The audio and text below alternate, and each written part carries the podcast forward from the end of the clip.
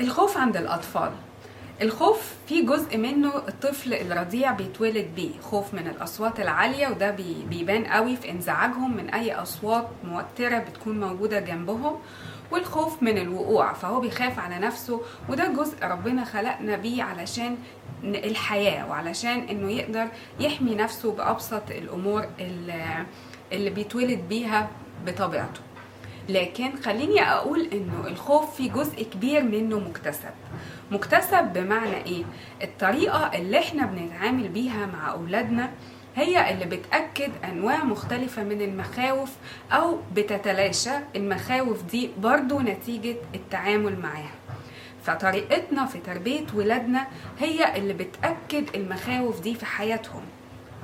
طبعا الخوف لما بيتمادى في حياة الطفل بيأثر عليه، بيأثر على إنجازه وعلى صورته عن نفسه وقدرته على إنه يواجه أمور جديدة في الحياة.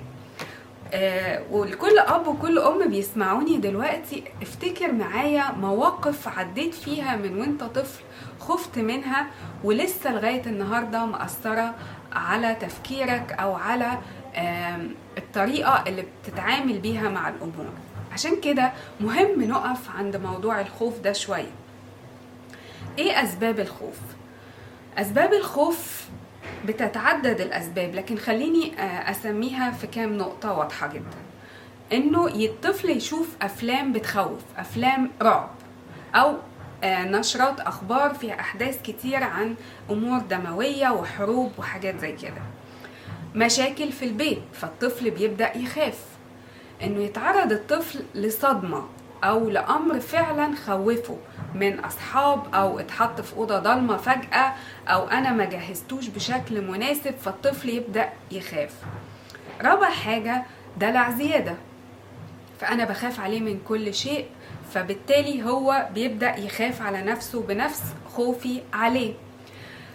خامس حاجه انه خوف نتيجه انه التهديد الكتير، العقاب الشديد بيؤدي طبعا لخوف الطفل. سادس حاجة، ودي أنا سبتها في الآخر عشان عايزة أشرح فيها شوية، خوف طبيعي نتيجة المرحلة السنية اللي الطفل بيعدي فيها. ففي كل مرحلة من عمره في عنده مجموعة من الخيالات والأفكار اللي ممكن تؤدي لخوفه. ففي سن 8 سنين مثلا الطفل بيخاف من فقده لأبوه وأمه، ممكن وهو نايم يبتدي خياله يشتغل انه في حرامي معدي في الطرقة ويبدأ يخاف وما ينامش.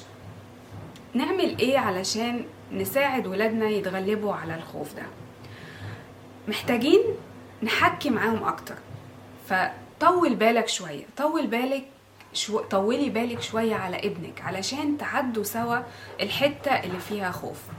تاني حاجة نستخدم القصص اللي فيها شبه الخوف اللي الطفل بيعدي فيه ده وإزاي البطل عدى مخاوفه. تالت حاجة ألاحظ كويس قوي ابني بيشوف ايه، فالتلفزيون وأنواع معينة من الألعاب على الموبايل أو كده بتؤدي زيادة للخوف والتوتر في حياة أطفالنا، فخلينا ناخد بالنا ولادنا بتشوف ايه طول اليوم.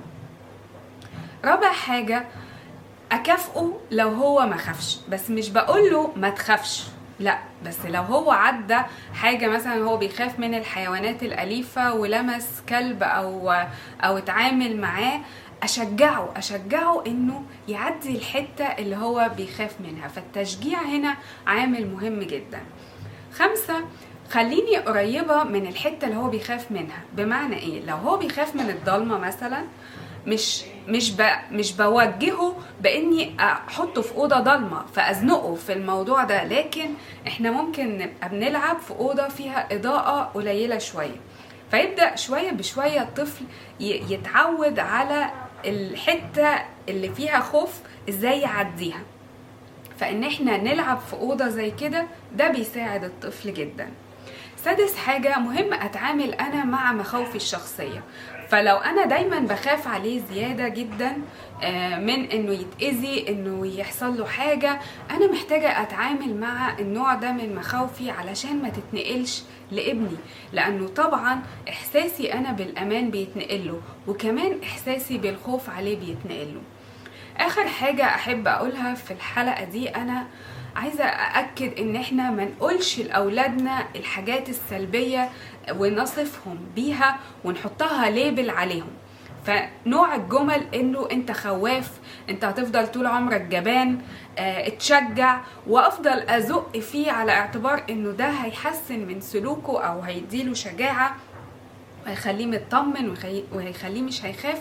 الحقيقة ده مش هيحصل، لكن انا محتاجة اتبع الطريقة العكسية اللي فيها تعديل للسلوك بإيجابية، اللي فيها انا بحط خطة مع شوية صبر وشوية من المرونة ومحاولات محاولات محاولات. هو ده اللي بيعمل الفرق في حياة ولادنا يا جماعة. مفيش حاجة بتحصل في يوم وليلة، ولا لو هو بيخاف من الضلمة والنوم بالليل اني اخصب عليه انه يدخل وينام علشان يبقى راجل وعلشان يشد حيله. مش هيحصل اي حاجة مختلفة غير اكتر من الخوف وغير اكتر من عدم الثقة بالنفس. لو زاد الخوف عند ابني عن 6 شهور او اعاقه عن امور معينة مهمة في حياته، انا محتاجة جدا ألجأ لمختص، اخده لاخصائي نفسي، اخده لدكتور نفسي علشان نشوف السبب اللي واقف عنده ابني في الحتة اللي ليها علاقة بالخوف. فدي حتة مهمة جدا وفكرة خاطئة تماما انه هو لما يكبر هيعدي ده، هو لما يكبر الموضوع هيتحسن. لا، لو انا ما اتعاملتش مع مخاوف ابني من وهو صغير واشتغلت عليها، والخوف ده لو اصيل جواه ودخلت مختص، الخوف ده هيكمل وهيكمل بطريقة تعيقه عن اداء مهامه في حياته.